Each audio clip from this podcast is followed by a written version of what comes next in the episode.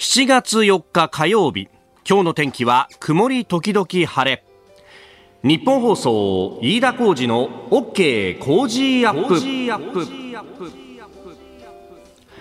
朝6時を過ぎました。おはようございます。日本放送アナウンサーの飯田浩二です。おはようございます。日本放送アナウンサーの新業一華です。日本放送飯田浩二の OK 工事アップ。この後8時まで生放送です、えー、7月に入ってってというところで、まあ、夏休み間近、ね、あの学校から来るプリントとかもですね徐々に徐々になんかその夏休みにまつわるものとかがいろいろ出てきて、ええ、そう、え、あの夏休みのね宿題っていうと読書感想文とかあるけどいろいろありますね。そうそう。その辺をあの今年は前倒しで今書かせてますみたいなね話とか、ええ、夏休みにやろうとすると結構やっぱり忘れる子たちが多かったりなんかするから今のうちに先生の監視がね聞くうちにやるみたいなですね。だから先にあの、今のうちに本を読ませておいてくださいみたいなのがあったりとか、おお、夏休みも近づいてきてるね、みたいなね、話なんですが、まあ、あの、旅行の計画をね、いろいろ立てようというふうになると、うん、まあ、やっぱり夏休みいつ行こうかねとか、やっぱこの時期はとかね、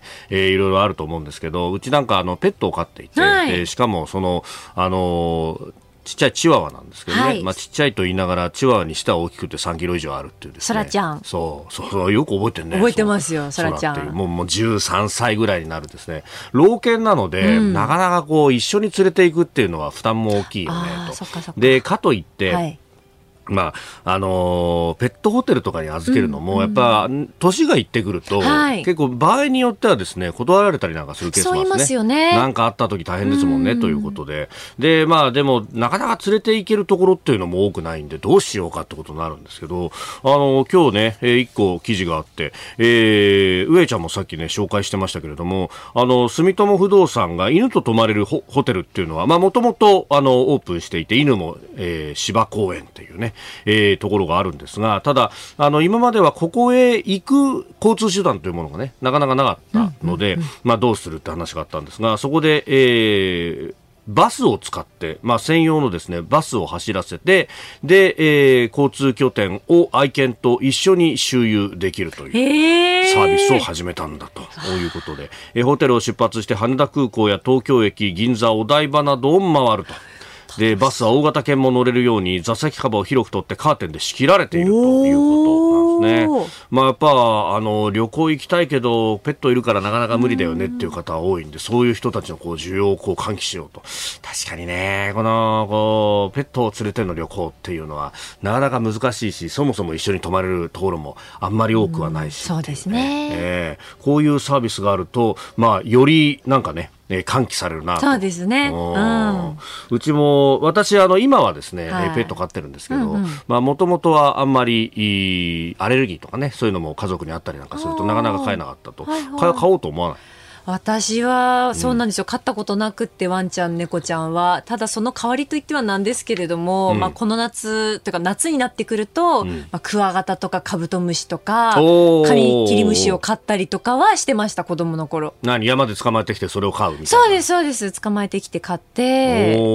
そうそれがね楽しみでしたね。そうだよね、まああの動物飼えないとなるとそういうところに行くよ、ね、昆虫に行くんですよ大体。う,、うちさあの母はさ昆虫もあまりあ苦手だったの好きではなかったので、はいはい。はい、もうそこでですねあのこれならいいよって言われたのがあって、うん、で一生懸命丹精込めて育てて僕はペットだと思ってるんだけど、うん、カタツムリを、ね、カタツムリえ初めて聞きました。カタツムリって飼わない？飼わない飼わない飼わない。あります？みんな首横に振ってますね。いや、カタツムリを、あの、ほら、虫飼うようなケースに入れてさ、はいはい、で、あの、下にちょっとだけ水張っといて、で、そうするとこう、うにょうにょうにょうにょって言って、こう、動くわけだよ。で、あの、きゅうりの切れっ端とかさ、入れとくとさ、あ。の、食べてくれるの、きゅうりとか。で、あの、そう。ただ、そのまま放置しておくと、糞が溜まって、しかもそれがさ、あの、あの子たちはそんなに消化機能が高くないから、はいはい、の食べたものの色でそのまま出てくるそうなんですか。そうだよ。だから人参を食べるとオレンジ色っぽいし。そう。でそうきゅうりを食べると緑色だし。緑色なんですか？それをこうね洗って、はあ、でこうまた水を張ってみたいなのをこう繰り返して結局ね3年ぐらい生きて。3年？だ最初は本当ね、あの小指指に乗るぐらいの小ささだったのが、こう直径3、4センチぐらいまで大きくなって。結構大きくなりましたね。いやそうなんだよ。愛情も湧いてきますでしょ、3年も飼ってたら。3年も飼うとね、ただやっぱり、そう、なかなかね、あの、年を取ると、うん、だんだん弱くなってきて、特にあの殻の部分が弱いのよ。うんうん、で、そうすると、掃除するときにさ、あの、移動させようとすると、ぐしゃっと。えー、あっで も、あんなことじゃあんま気にしないみたいで、そのままうにょうにょ動いてたよね。絶対気にしてると思いますよ。だって我が家。俺んち、俺んち壊しやがったそうですよ。我が家いきなり壊されたんですから。やっぱ怒ってたかな怒ってたと思いますよ。え、名前とかつけてたんですか？名前つけなかったね。あ、つけなかったんですか？そういや、なんかね、名前をつけるって発想はなかったね。カタツムリには。そう。だから、いまいち愛情なかったのか。誰？そう、確かに、家の中でも、ほら、カタツムリ掃除しなさいとか言って、えー、カタツムリ掃除すんの？みたいな。あんま名前で呼ばなかったな、そうですか。え、懐きました？いや、懐く懐かないはね、あんまなくって、やっぱりこう、常にうにょうにょ動いてるなって感じで。それぼーっとこう眺めて、あ、目が出てきた、みたいなね。そう。いやまあね。もうちょっと、ちゃんとした動物飼いたかったなって。まあ、いろんなビジネスがあるもんでございます。はい、この後8時前生どういう締めだったんですなんか？もう締め方がわかんない。なんかワンちゃんと一緒に旅行に行けるって話からカタツムリに行ってなんかカタツムリいいじゃないいこの時期だよ、この時期。この時期ですよ。の時期ですから、えー。あなたの声を届けます、リスナーズオピニオン。この OK 工事アップは、リスナーのあなた、コメンテーター、私、田新行アナウンサー、番組スタッフ、みんなで作り上げるニュース番組です。えー、ぜひメールやツイッターで番組にご参加いただければと思います。結構カタツムリを飼ってるっていう人はいるよ。本当です。今ツイッター見ていたら。タイムラインにね34人はいるね。もっといるかな、えー、ちゃんといるじゃないかカタツムリ。本当ですねカタツムリだって買うんだよ。そうなんです。まあでもなんかね、お子さんとかだといろいろ観察したりしてね、そうね。観察日記とかにもいいですよね。そういうのをね、あのー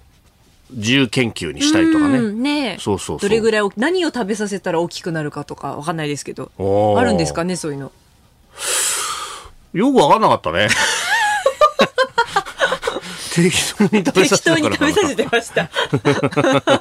そう。でも3年もったから。年長生きな長生きなんじゃないですか長生きなんだと思うよ多分ね。ね、えー、サラダ菜食べさせたとかいろんなね、えー、意見があります。ありがとうございます。ありがとうございます。さあ今朝のコメンテーターは経済アナリストジョセフ・クラフトさん。この後6時半過ぎからご登場。まずアメリカの銃乱射事件についてであります、えー、そして昨日発表された日銀短観について大企業製造業の景気判断7四半期ぶり改善となりました、えー、そしてまあ梅雨の末期かなりね様々なところで豪雨というところで、えー、熊本では昨日線状降水帯が2回発生しております、えー、熊本放送の木村康介アナウンサーとつなぎましてリポートしていただこうと、えー、いうことであります、えー、それからアメリカバイデン大統領 NATO 首脳会議に出席へ。そしてスクープアップのゾーンでは、えー、河野担当大臣の発言をめぐって松野官房長官がマイナカードの名前の変更を否定したというニュースも取り上げてまいります。メールツイッターこちらです。メールアドレスは、コージーアットマーク 1242.com。アルファベットすべて小文字で COZY でコージーです。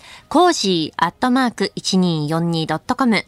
ァックスは0570-021242。0570-021242。ツイッターはハッシュタグコージー1242。ハッシュタグコージー1242です。今週は番組オリジナルマフラータオルを毎日3人の方にプレゼントします。いただいたオピニオン、この後ご紹介します。本音のオピニオンをお待ちしています。ここが気になるのコーナーです。えー、スタジオ長官隠しが入ってまいりました。まあ、今日の紙面はバラバラという中でですね、一面トップ、そして、まあ、肩など各紙でバラバラですが共通しているのは昨日発表された日銀短観について西が一面トップです毎日新聞、えー、景況感7期ぶり改善大企業製造業自動車回復日銀6月短観、えー、それから日経も値上げ円安前向く企業、えー、製造業景況7四半期ぶり改善。日銀短観消費に弱さも賃上げ鍵ということになっております、えー、まあ、これに関連してですね税収が過去最高になったであるとかあるいは路線価というところも数字が出てきております、まあ、このあたり後ほど今日のコメンテータージョセフ・クラフトさんと、えー掘り下げてまいります。えー、それから朝日の一面は株所得報告3割未満国会議員法の理念と乖離というですね、えー、2004年から2022年までの、えー、国会議員の、まあ、所得等の報告書についてうん調べたと、まあ、あの3年おきにおよそ20年間分を調べたんだということですけれども、まあ、当選した時に株を持っていた議員さんのうち配当売却益を記載している人は3割未満だったと、えー、とどまり続けているということが出ております。まあ、ここをね、大きく報じているというところです。えー、それから、読売新聞は生成 AI 監査認証性、えー、開発提供者透明性向上を図るという、まあ、いわゆるチャット GPT とかああいうようなものも含めた生成 AI の政府の対策の概要案というものが出てきております。まあ、ある程度規制をして、まあ、透明性を図ると、うん、いうことのようであります。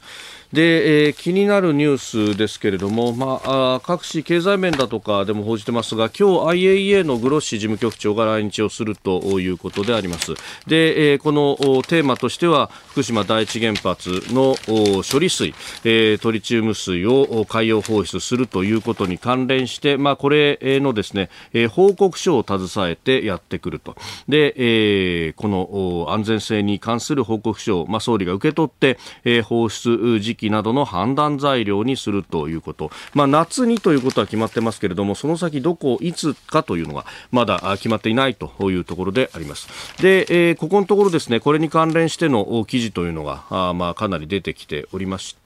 まあ、先週読売が情報戦というテーマで、えー、書いていたのを紹介しましたが、えー、今日はですね日経が原発処理水放出へ外交戦ということで書いております。中間で乏しい情報根拠乏しい情報拡散、えー、政府関係国に安全説明ということで、まあ、論旨としては中国や韓国が、まあ、汚染水とこう言ったりだと、まあ、韓国の場合は野党が政権への批判材料に利用していると、まあ、あいうこと。そして、まあ、南太太平洋のね、島諸国はかつて、えー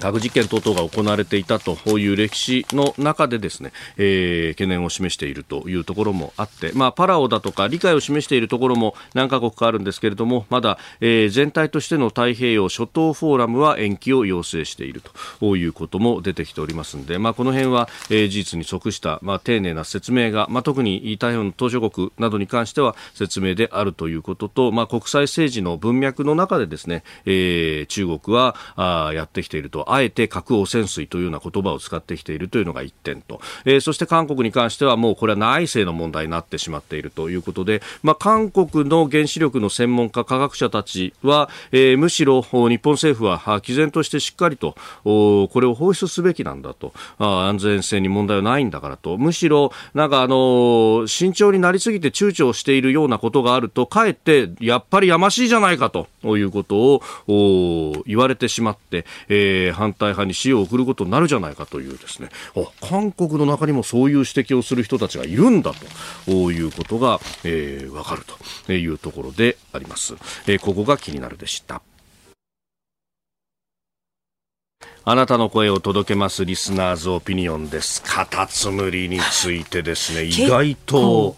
メールをいただくとですね、ありがとうございます。ありがとうございます。えー、城南島の正治さんですかね、えー、葛飾の獣医師の方からいただきました。獣医師の方から、なんと？井田さん、カタツムリはカルシウムを与えれば丈夫な殻になってもっと長生きしたと思います。そうです山の石灰岩を置いておけば舐めますよ。私も飼ってましたと。えー、そうなんですか。あとね、なんか、こう、諸説あるんだろうと思うんですけれども、コンクリ入れてくださいとかね、そういうようなメールもいただきました。えー、キューピーダコさん、越谷の方、カタツムリ飼ってましたよ。でんでん虫って呼んでました。そうですよね。でんでん虫虫、カタツムリですよね。角をつっつくと引っ込んで遊んでました。わかる。マヨネーズで道を作るとマヨネーズに沿ってノロノロ進むのが面白かった。そうなんですか？いや結構そこあの トレースしてくれるんだよね。ね、えー、それからラジオネームシスターズ姉さんは茨城取手の方。私もカタツムリ飼育してました。卵から赤ちゃんが生まれてすごく可愛かったですと。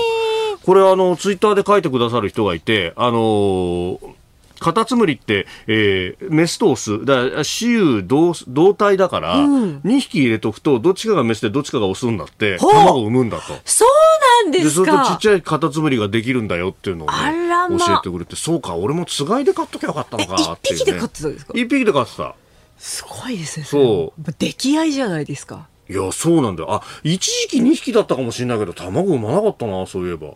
何だったんだろうな。いやでもね、やっぱね、結構ね、同好の人がいたっていうのはね、嬉しいことですね。ねそうだよ。カタツムリって飼うんだよ。そうなんですね。勉強になります。可愛いんだよ。名前はないけど。名前は、それだけ出来合いしてたのに名前がないっていうのがね。何なんだって、ね。えー、メール COZY コージーアットマーク 1242.com です。この時間からコメンテーターの方々ご登場です。今朝は経済アナリスト、ロールシャハアドバイザリー株式会社代表取締役、SBIFX トレード株式会社社外取締役のジョセフ・クラフトさんです。おはようございます。おはようございます。よろしくお願いいたします。ますえー、今日は7月4日ということで、うん、まああのこの日はアメリカにとっては特別な日独立記念日ですね。おはいなんかあのイベントごとやったりとかあるんですか？基本的にはあの各自バーベキューをやります。夜は花火。夜花火？そうですね。へえ、バーベキューってあれなんか大規模にありますよね。あのバーベキューはアメリカが唯一誇れる食文化、おえー、これ本当あの真剣にやる人は十何時間、はい12時間とか、えー、塊を焼いて、ゆっくり焼いて、それで柔らかくしていくんですけど、すごいことなんですね。あとソースも、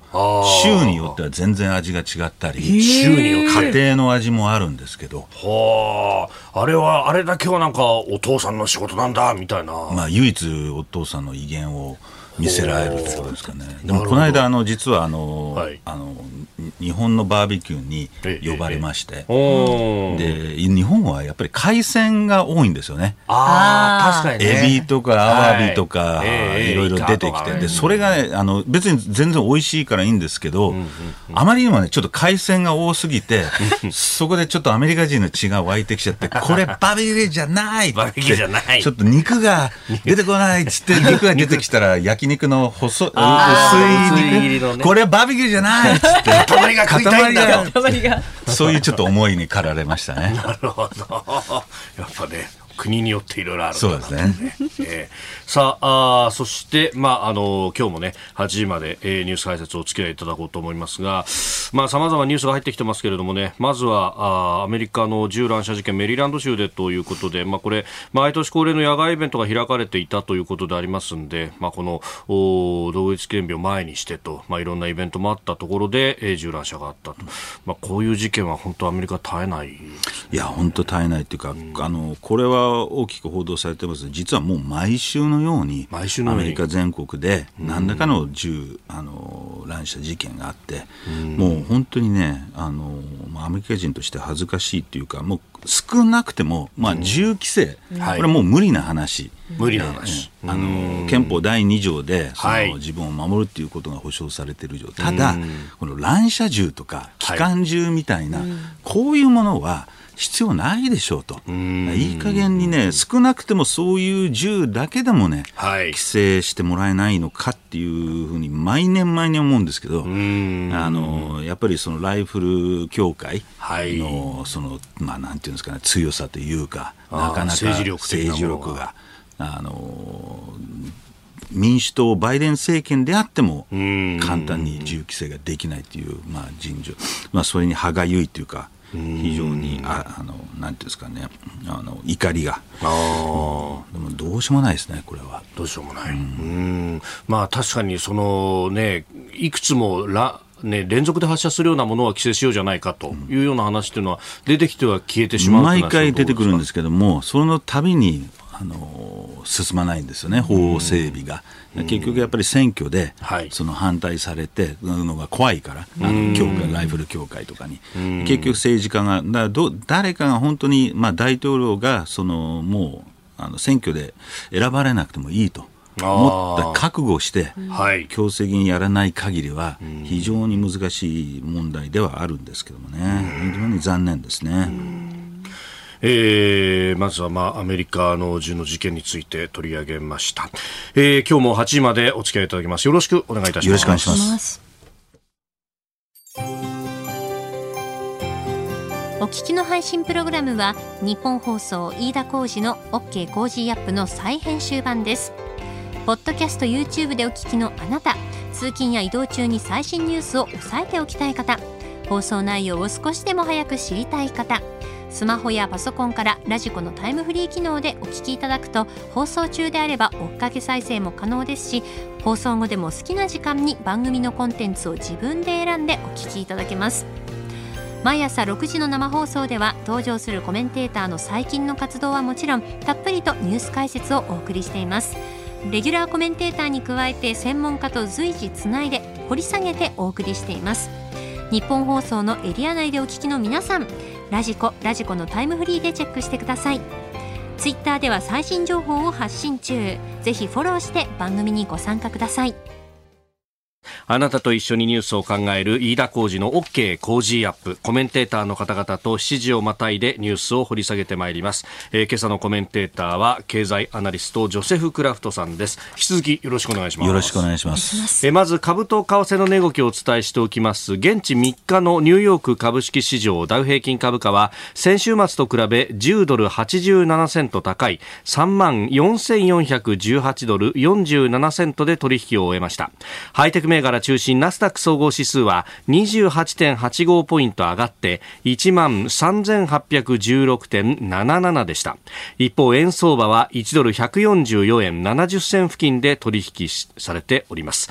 週明け3日のニューヨーク株式市場前週末の終値とほぼ横ばいでありました、まあ、独立記念日の祝日を翌日に控えて短縮取引となったので、えー、市場参加者も限られまして活発な取引は手控えられたということであります。もうこういう変則的な取引ってのもあるんですね。ありますね。あの火曜日に7月4日になるんで、月曜日はもうほとんどみんな休むということで、みんなバーベキューです。みんなバーベキュー。なるほど。でも、アメリカの景況感としてはどうなんいや、これがですね、えー、あの、意外や意外、あの、引き締めをかなり強めにしてる割には、えー、景気減速が見られないということで、はい、直近株価がまた、えー、えー、特にナスダックは、まあ、AI、えー、あハイテク銘柄ですか。の、えー、影響もあって、かなり上昇してるっていう状況ですね。うん。えー、さてでは足元の経済日本の経済についてこちらのニュースです。日銀短観大企業製造業の景気判断が7四半期ぶりに改善。日銀が昨日発表した6月の全国企業短期経済観測調査。いわゆる日銀短観で大企業製造業の景況感を示す業況判断指数は前回の3月の調査から4ポイント改善のプラス5と7四半期ぶりに改善に転じました。また大企業非製造業はコロナ禍から経済回復が進みプラス23と前回から3ポイントの改善でした。いいと答えた企業の割合から悪いと答えた企業の割合を引いた数字ですんで、ゼロがちょうど中間というところ。プラスってことは、これは良くなってきてるんですか？あの6月の単価は、先ほどおっしゃったように、はい、まあ、コロナ、脱コロナの、うん、えー、完全にもう、えー、影響から、まあ、だいぶ引いたんで、えー、そこのポイントが一つと、あとですね、あの販売価格指数と仕入れ価格判断指数っていうのがあるんですけども、えー、これがだいぶ改善していて、あのー、販売価格が、えー、3月37だったのが34にちょっと鈍化してるんですけども、はい、仕入れ価格が60から52と、えー、結構改善してると、まあ、だから輸入物価が結構、えー、その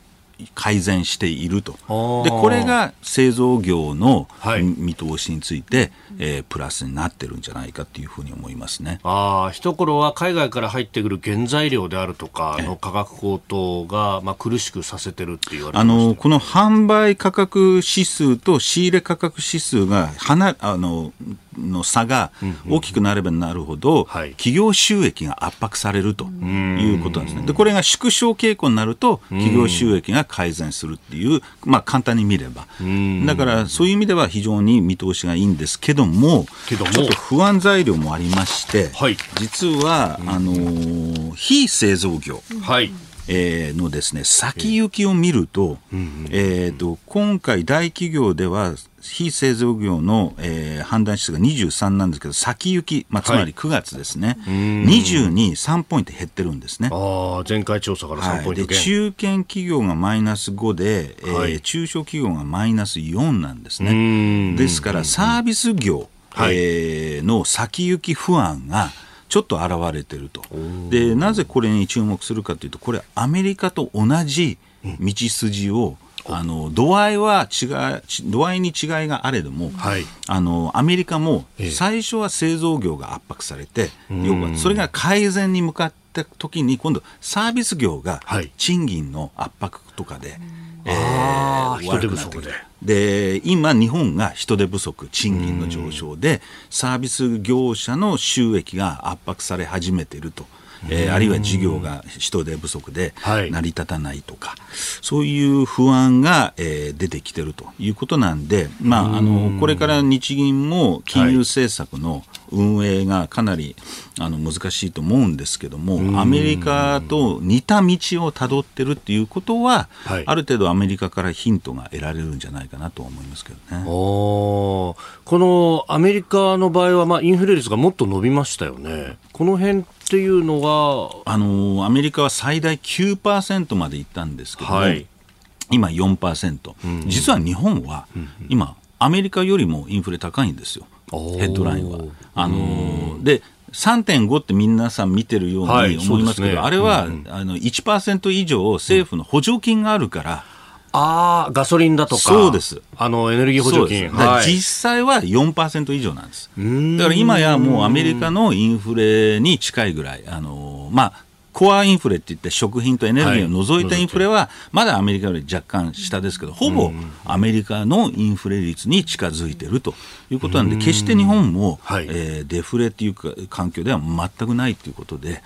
で今月7月も3500品目ぐらいですかね、また値上がりしますから、年内は僕はあのインフレ圧力というのは続いていて上田総裁がおっしゃってる2%割れのインフレってっていうのは僕は個人的にはちょっと、あの見通せないんですけどもね。これアメリカはそのね、えー、物価の上昇の要因として賃金が上がってで、まあ、コストが高くなった分がすぐ転嫁されてっていう、何かいたちごっこになったみたいなのがありましたよね、はい、これ、日本もそうなる可能性あの日本も最近言われてるのは、企業が価格転換を、はい、えー、してると、はい、まあ、確かにアメリカほどじゃないかもしれないけども、えー、少しずつ転換ができるような雰囲気になってきてると。いうことなんで、企業から見るとあの見通しは改善してるんですけども、はい、あの人手不足とか、えーまあ、サービス業はまだ不安材料が非常に多いっていうのが、まあ、今回の単価に現れてるんじゃないですかねとあの逆に製造業の先行きっていうのは、えー、9月も改善基調なんですよね。ですから製造業は比較的見と明るい見通しで、えー、そのまああのちょっと悪い時期から脱出してると。逆にサービス業は先行き不安。っていうのが今回の単価のメッセージじゃないかなと思いますけどね。この製造業の先行きが良いとかそういうのって、まあ、内需がちょっとずつちょっとずつ伸びてきてるとかそういうことあるんでしょうあの内需もありますし、ええ、まあ、あの消費需要がまあやっぱりポストコロナで、はい、えー、その溜まっていた需要が今出てきているということと、さっき言ったあの輸入物価、価格、仕入れ価格の判断指数が、えー、改善しているということで。あの相対的に、まあ、そういう改善だと思いますね。なるほど。はい、えー、ニュース指示またぎ前半戦は日銀短観についてお伝えしましたけれども、あのー、足元の経済もう一つ昨日東京などの国税局が路線価を発表しました。東京は3.2%上昇、全国でも1.5%上昇という数字でありました。この辺が伸びてきてるっていうのも一つ景気良くなってきてるあの全体的に株価も示すように、うえー、景気があの改善してると、まあ、だいぶ昔のデフレ経済から脱却したなっていう印象を受けますし、まあ、この、えー、地価のニュースも、えー、それを反映してるんだと思いますね。まあ、さすがにこれ、ずっとゼロ金利続いてますから、はい、あの上がって当然というか、やっと上がったかっていう感じだと思いますけどね。うん。まあこれだけ資産インフレというか、まあ資産の価値が上昇してくるということになると、うん、これがおいおい経済というか消費であったりとかに効いてきますか？あの、多少効いてくると思うんですけども、はい、あの今の若い人はなかなか土地持ってませんので、うん、ね、恩恵ないですね、えー、恩恵がないので、そう一気に行くという感じではないと思いますけども、あのー、まあ、これからどうなるか、一つは、えー、ちょっと政府が打ち出した、はい、あのタワマンの、えー、相続税、はい、えー、の税制がどう影響するかとか、でやっぱり一番大きいのは、日銀の金融政策が年末、来年に向けて、えー、一定程度、えー、正常化に向かうのかどうかというところで、少し、えー、そういう、えー、不動産業界にもブレーキがかかりうる可能性ありますけど、これはもうこれで、えー、今のところ、まあ、これでバブルというふうには到底言えないと思うんで、うん。いい傾向だとは今のところ思いますけどね。うん。その日銀のまあ金融政策、いわゆる異次元の緩和ってものをやってますけれども、はい、これ、そう、物価の見通しが、まあ、高止まりしていくと、どっかで手じまいということになってきます、うん、あの最近の日銀の,、えーそのまあ、主な意見とか金融政策その他の発言見ると、はい、インフレの上振れリスクっていう発言が少しずつ増えてるんですね。はい、したがって日銀もその見通しは2%、1.8%っていうインフレを見通してるんだけども、どうもちょっとこれ、たどり着かないというか、そこまで下がらない可能性があるように、はい、えー、見てるんじゃないかなと。今年の年末あたりで。はい。で、来年は上田総裁も、はい、あのインフレがまた上がっていくと言ってますから、そうなると、あの日今のゼロ金利をあの異次元緩和を維持する大義名分がなくなってくるわけですよね。はい、で僕の推測なんですけども、はい、おそらく上田総裁は、うん、えー、その緩和は続けるんだけども、はい、異次元緩和に関しては違和感を抱いていて、例えばマイナス金利とか、あとその長短金利コントロールっていう YCC、こういう制度、えー、こういう制度は、まあ年末から来年の春先にかけて、えー、撤廃、修正。ただ、ゼロ金利は当面、はい、えー、下手したら、えー、2025、26まで、えー、維持すると。いうこういうちょっと異次元緩和から、まあ、通常の、はい、えー、緩和、えー、政策に少しずつ移行するんじゃないかなっていうふうに思いますけどね。うん。そうすると資産買い入れそのものをいきなりやめると国債いきなり買わなくなるよとか、うん、そこまで急ブレーキは踏まないけれどもと。あの国債は基本的に従来型の金融政策の,、あの手なので、はい、それはやめないですけども、まあ、買う量が少し減るでしょうし、ETF とか株価の買いは、はい、これは極力避けたいと。いうふうに思ってるんだと思います。そうすると、要するにいきなり引き締めに入っちゃうと、はい、えー、株価もそうですし、えー、地価も下落しかねない。うん、だけど、うん、えー、異次元緩和はやめて、従来型の緩和に移行するってことは、おそらく経済には大きなショックにはならない。若干引き締めというか正常化に向かうんだけども、はい、別に強い引き締めではない。そうすると地価も維持でき、経済活動も、えー、なんて冷や水がかけられない。という、そういううまいバランス、はい、の政策、舵取りをしようと試みてんじゃないかなと思いますけどね。もともと上田総裁は、その市場に情報を先手先手で出していってというフォワードガイダンスというやつを、はい、まあ、それこそ25年以上前からこう提唱されている方でもありますよね。その辺の対話の仕方っていうのはこうあ僕は前総理よりはあの少しずつ、えー、あの、うん6月の記者会見で上田総裁が、まあ、YCC、イールド株コントロールに関しては、はい、えー、データによってはサプライズもあり得ると、つまり修正をいきなりする可能性もあるよってことを言ってますので、市場としてはそういったあの一気に正常化するんではなくて、徐々にしていくっていう、そういうシグナルは少しずつ出してるんで。なるほど。だから全く政策が向こう1年変わらないっていうことはならないんじゃないかなと、これから少しずつ政策が、まあ、それはですだけど言いたいのは、はい、いいことであって景気が良くなってるから、あの金融政策も少し緩和してきてるということを意味してるこれは相対的にいいことですと。うん。えー、ニュース七時またぎ足元の経済これからというところをお話しいただきました。おはようニュースネットワークこの時間取り上げるニュースはこちらです。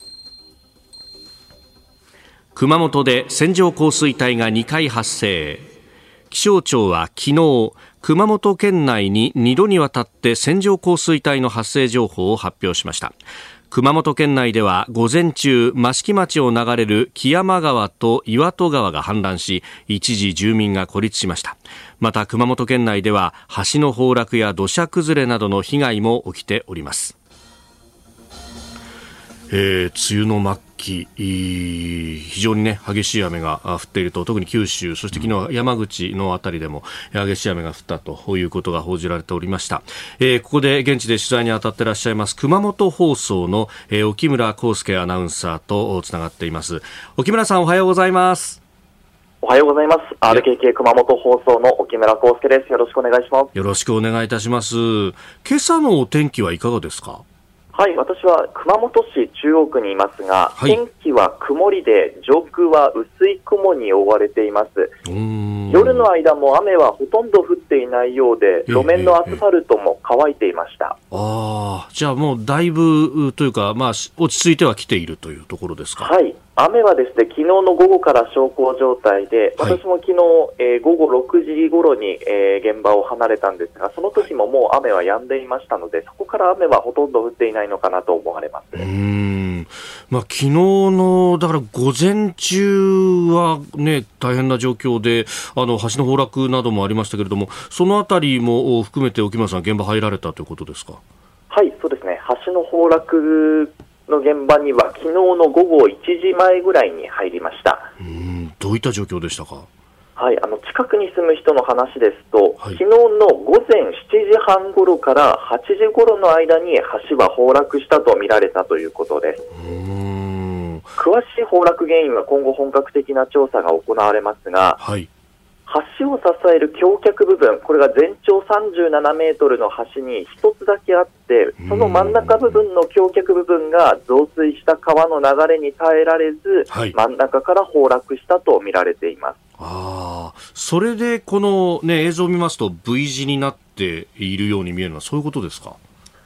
はい、V 字になっているのはおそらくそういうことではないかと県の担当者も話していました。うん。この,、まあ、あの三船川の増水で、えー、国道445号の金内橋という橋が崩落してしまったということなんですがこの辺りっていうのは、まあ、昔から水害の危険性等々指摘されていたんでしょうか？そうですね。近くに住む人の話ですと、えー、三船川がここまで、えー勢いよく流れたのは久しぶりかなり前だったというような話をされている方もいました。ただ川はそうですね細い川とはいえ普段は穏やかなんですが、はい、昨日取材している限り、はい、茶色く濁った水がもう水しぶきを上げながら、その崩落した橋にですね、勢いよくぶつかりながら流れていましたので、昨日は相当激しかった、雨の量も多かったと見られます。なるほど。まあ、地元の人がそういうってことは、相当こう、短時間に激しい雨が降ったということになるわけですね。そうですね。上流からかなり雨が降っていて、下流にかけてもずっと雨が降り続いていたので、どの部分でも川増水していたと思われます。うんでまあ、くしくもこの昨日7月3日といいますと3年前の、えー、2020年令和2年7月の熊本豪雨災害の日でもあったということ、まあ、本当、この時期っていうのはいつ来てもおかしくないんですね。そうですねもう梅雨末期、この6月末から7月の上旬にかけてというのは本当に梅雨前線の影響、線状降水帯が発生しやすい時期だなというふうに改めて感じました。うん。あの3年前の時というのも木村さんも取材されていらっしゃいましたか？実はですね私は、えーと、熊本放送への内定が決まった頃大学4年生だったんです。はい、うん。そうすると自分の入る放送局がどういった報道をしているのかっていうのをこう、まあ、ある意味リスナーとして聞いてらっしゃったという時期だったわけですか？はい、慌ててテレビとラジオをつけたのを覚えてます。うんまあ、これは本当に地元の方々にとってもね、この人吉のあたり、球磨川の氾濫というもの、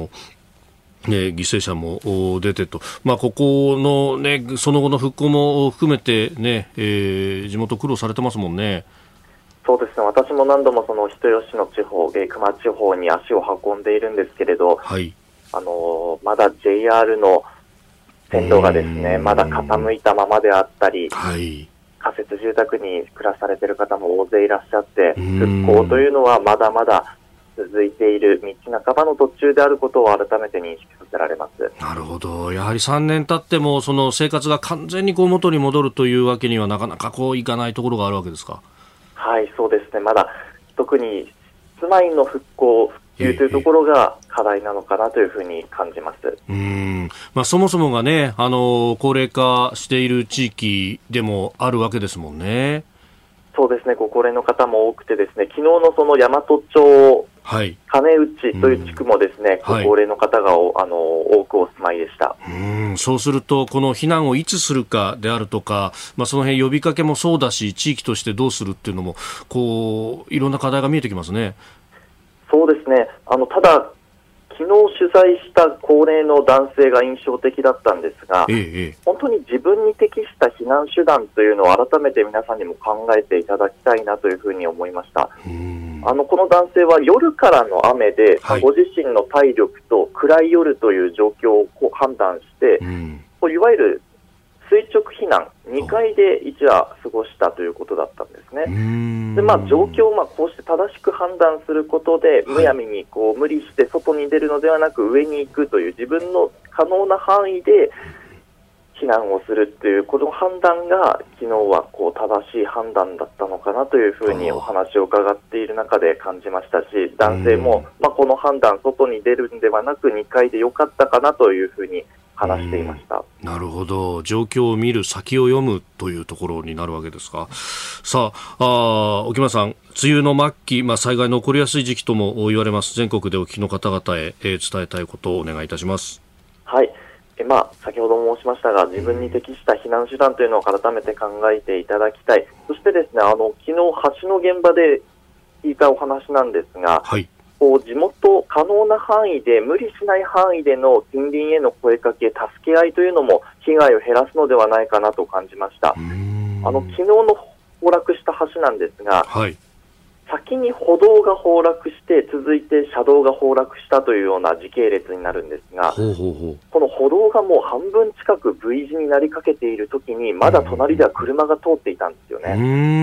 そんな中もこれは危ないって気づいた住民の方が外に出て、はい、こう車にはもうこの橋で通らないようもう迂回するように案内していたそうなんです。でまあ、こうした行動が崩落の時に誰一人巻き込まれなかったことにつながったのではないかとあの地元消防団の方も話していました。なるほど、まあ、そういうところね、はい、警察の誘導とか待つんじゃなくて、もう一番知ってる地元の人が自らやってくれたっていうのが、命を救ったのかもしれないですよね。そうですね。こういった協力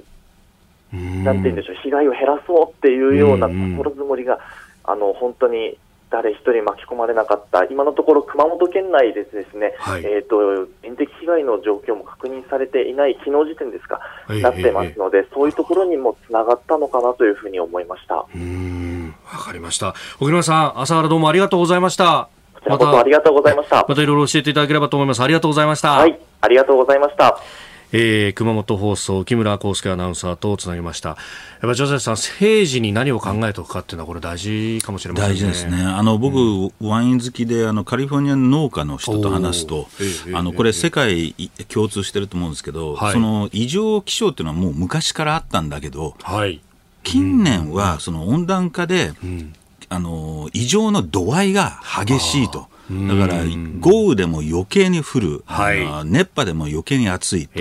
そういう中でインフラがどんどん老朽化していく。より異常気象、強い異常気象に老朽化のインフラで被害があの起こりうるんで、まあ、やっぱりそういう対策っていうのは事前に、あるいはインフラの老朽化の整備を、えー、急ぐ必要があるのかなっていう印象を受けますね。あ確かに、あの先日、台風を研究されている、ね、横浜国大の、ね、筆坂、はい、先生筆安先生という先生にお話を伺ったんですが、まあ、やっぱり温暖化で台風もお大体10%から15%ぐらい勢力強くなっていると、うん、今までのインフラだと持ちこたえられないかもしれないと、うん、そこで台風を少し弱める研究をその方はされてるんですけれどども、うん、それに加えてそのより強くなってきているのに対応するにはより強靭にしなきゃいけないっていうのはありますよどこまで人間が台風のあの、はい、あの勢力を弱められるか分かりませんけど、今すぐできることはインフレのインフラの強化、だからこれはやっぱりあの弱い部分を早く発見し、はい、えー、そこに強化、えー、対策を打つということが、えー、早急に求められると僕はもう思いますけどね。えー、この時間熊本の豪雨災害について、えー、熊本放送のアナウンサーもつないでお送りしましたおはようニュースネットワークでしたここでメジャーリーグに関する情報をお伝えします。えアメリカメジャーリーグエンゼルスの大谷翔平選手が3日、うん、アリーグ野手部門の6月の月間最優秀選手 MVP と週間 MVP を同時受賞しました。おー、すごいっすね、ジョゼスさん。はい他に誰が取るんだって話ですよね。本当に誰が取るんだ本ですからね。ただね、一言だけこれ言わせていただきたいのは、はい。はい、日本は、うん、ま、あのね、あの、いまだに、その、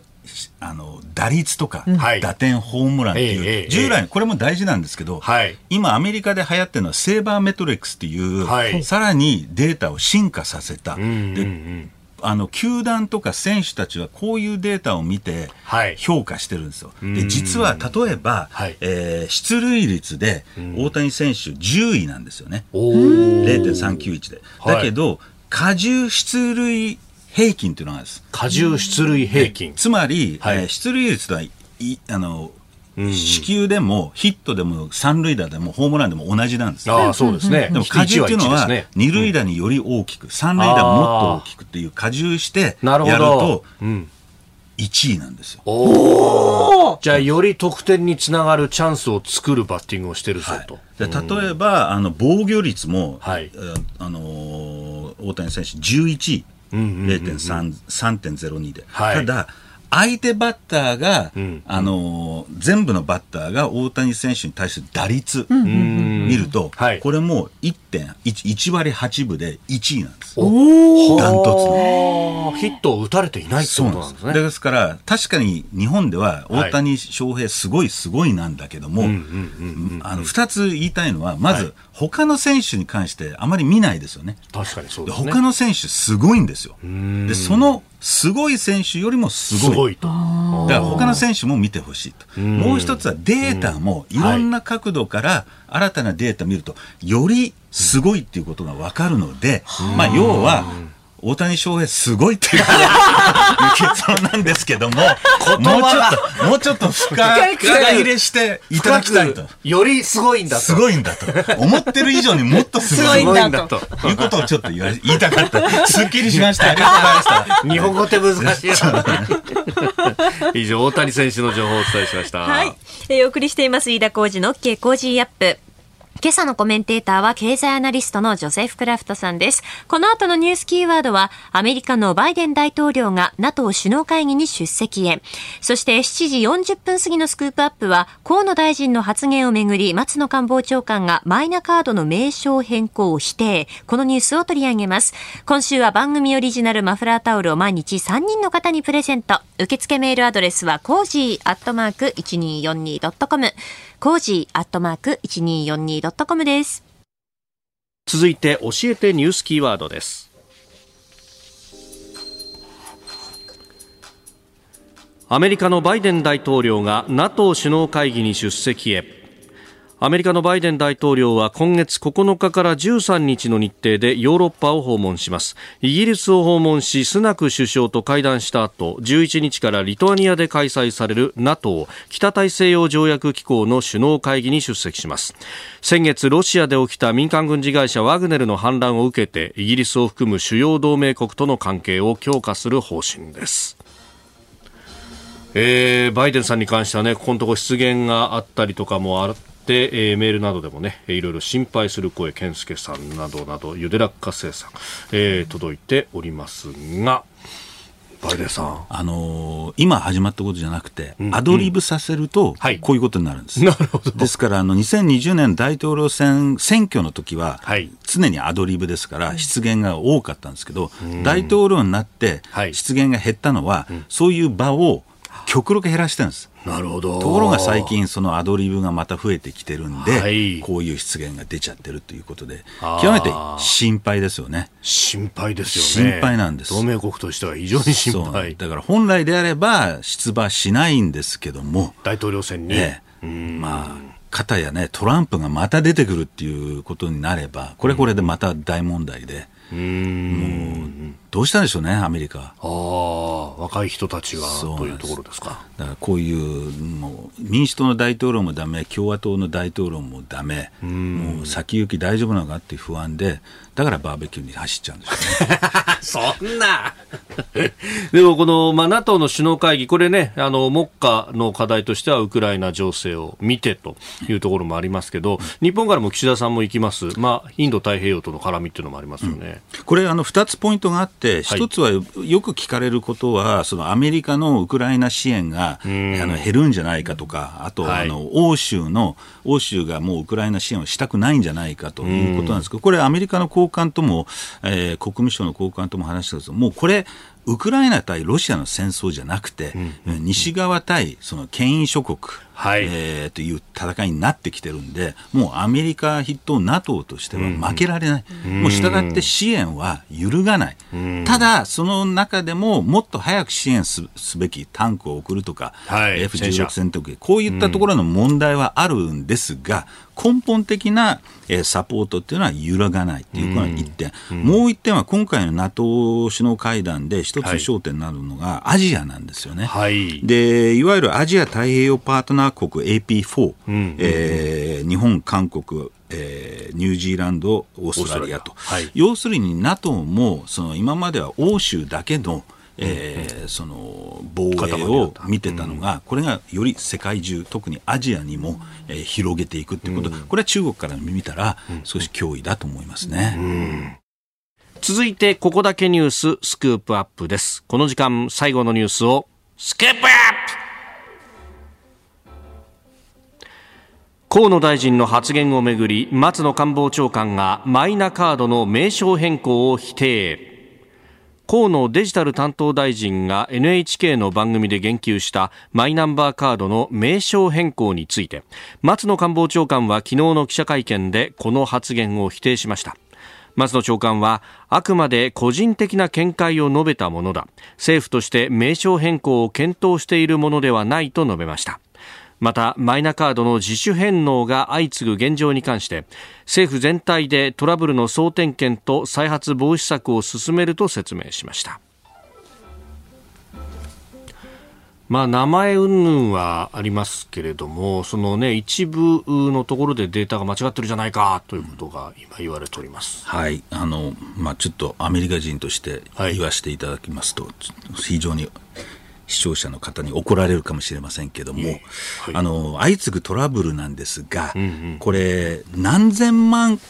個のマイナカードの中での700件とか、うん、10万件とかもう0.01%とかっていう数字で、はいえー、これ欧米の感覚からすると、はい、こういうことで大きく騒ぐのはいかがなものかと。もちろん、トラブル、間違いっていうのはあってはいけないんですけども、はい、この日本人の最大の良さと、時にはこれがちょっとあの悪くなってしまってこの潔癖さっていうんですかね、もうノーミス社会だと、あのこういうイノベーションが進まなくなるんですね。アメリカは当然間違いが起こるんで、はい、その間違いが起きたという問題よりも、その間違いをいかに早く直すかっていうところに焦点があって、こういうトラブルであの大きくニュースになると、だんだんトラブルを公表しなくなるとか、隠そうとする、うん、えー、こともなって、いつまでもこういう制度が積極的に進んでいかないと。で、アメリカの場合はもう戦前にこういうマイナンバー制度を作ったんで、はい、まだ、ね、やりやすかった時代、今の時代でこれだけあの1億何千万人いる中で、これをあの普及させるというのは大変なことなんで、当然トラブルは起こるものだと、えー、思って、それを積極的に早くトラブルを直して解消していくっていうところにより焦点を当てていくべきだと、えー、僭越ながら、えー、あえて怒られるのを承知の上でちょっと申し上げさせていただきますと、えー、このマイナンバーカードの収支は非常に重要なんで、はい、あの絶対将来メリットっていうのは出てきます。アメリカでもこれないと非常にあの不便があるので、はい、これは必要な不可欠なものなんでその制度を導入するまでのその過程としてのトラブル、これしょうがないんだと。だだけどその一方でじゃあそれでどんどんアメリカみたいに雑な社会になってほしくないし、はい、えー、じゃあトラブルを起こしてもいいのかっていう安易な、えー、気持ちにもなってはいけないんですけども、過度な批判っていうのもちょっと問題かなっていうことをちょっと最近思いました。まあこれね、あのーカードの中にいろんなデータが入ってるというふうに思っていらっしゃる方もいるかもしれないですけど、これ、カードそのものの中には、本当、基本的なものしか入っていなくて、であとは全部、おのおのの、ね、省庁のサーバーなどに入っていて、まあ、呼び出しキーとして使うっていうようなことがあったりとか、こうなんかあのいろいろ誤解されているところがね、そうなんですよね、そういう誤解も、まあ、これは政府の責任として、誤解をとあのその政府としてやるべきことは、こう名前を変えるとか変えないとか、はい、そういう議論よりも、あの、誤解をいかになくしていくかっていう、そういう PR 発信をやっていただきたいっていうふうに思うんで、ちょっと政府とも消極的になっちゃってて、はい、あの、まあ、これだけ批判されてるとってこともありますかね、逆に僕は社会的にはトラブルはどんどん公表しろ、出せと、で積極的に改善しろっていう、はい、まあ、知った激励的な、あの雰囲気になった方が制度としては良くなると、えー、で特に普及あの給付金の普及に関しては、はい、こういう制度が確立すると早くできますから、これは人にとって非常にいい特に低所得層にとっては重要なことなんで、はい、早くこれを普及することを優先して、まあ、こういうトラブルっていうのはこういう大掛かりなシステムを導入するときにはあるんだと。だけど極力減らしましょう。そしてあった場合にはすぐ直しましょうと、こういう方向でメディア、えー、あるいは一般有権者も見た方が良いのかななって思いますけどね。これね、一番最初に報道された時なんかは、いや、間違ったらじゃないじゃないかみたいな感じの対応されたっていうのが、まあ、結構火ついたところもあって、ね、でも、もうそこはある意味走りながら直していくっていう。まあ、だから直す方もというか、言われた行政の方も寛容になればいいし、で、こっちも、まあ、こういうこともあるよね。まあ、直してくれよってあのコロナの時のアメリカの給付金の中で一例として、間違って60億円を一人に払っちゃったんですよ。そんなことがあったんですか？どうやって60億円も払うのかっていうのが一つあるんですけども、ね、ほとんどニュースにもならないですよね。はあ。それ返して直せばいいじゃんっていう感じで、で、そういう給付金の間違いっていうのは結構あったんですよね。へほとんどニュースにならずに、返して直すっていうところで、えー、いくっていう。まあ、だちょっとアメリカ雑すぎるんで、うんうんうん、決してアメリカみたいになれっていうことは絶対言ってるわけじゃないんですが、はい、えー、過度な批判もちょっと時には良くないですねっていうことで、もう少し、えー、制度を後押ししましょうっていうことですけどね。えー、マイナンバーカードについて取り上げました。えー、このコーナー含めて、ポッドキャスト、YouTube、ラジコタイムフリーでも配信してまいります。番組ホームページをご覧ください。あなたと一緒に作る朝のニュース番組飯田浩二の OK コージーアップ。日本放送の放送エリア外でお聞きのあなたそして海外でお聞きのあなた。今朝もポッドキャスト YouTube でご愛聴いただきましてありがとうございました。飯田浩二の OK コージーアップ。東京有楽町日本放送で月曜日から金曜日朝6時から8時まで生放送でお送りしています。番組ホームページでは登場いただくコメンテーターのラインナップや放送内容の原稿化された記事など情報盛りだくさんです。また公式ツイッターでは平日は毎日最新情報を配信中。ぜひチェックしてみてください。そしてもう一つ飯田浩二アナウンサーが「夕刊富士」で毎週火曜日に連載中。飯田浩二の「そこまで言うか」こちらもぜひご覧になってください。忙しい朝そして移動中ニュースを少し深く知りたい時ぜひ AM、FM、ラジコはもちろん日本放送のポッドキャスト YouTube でお楽しみください。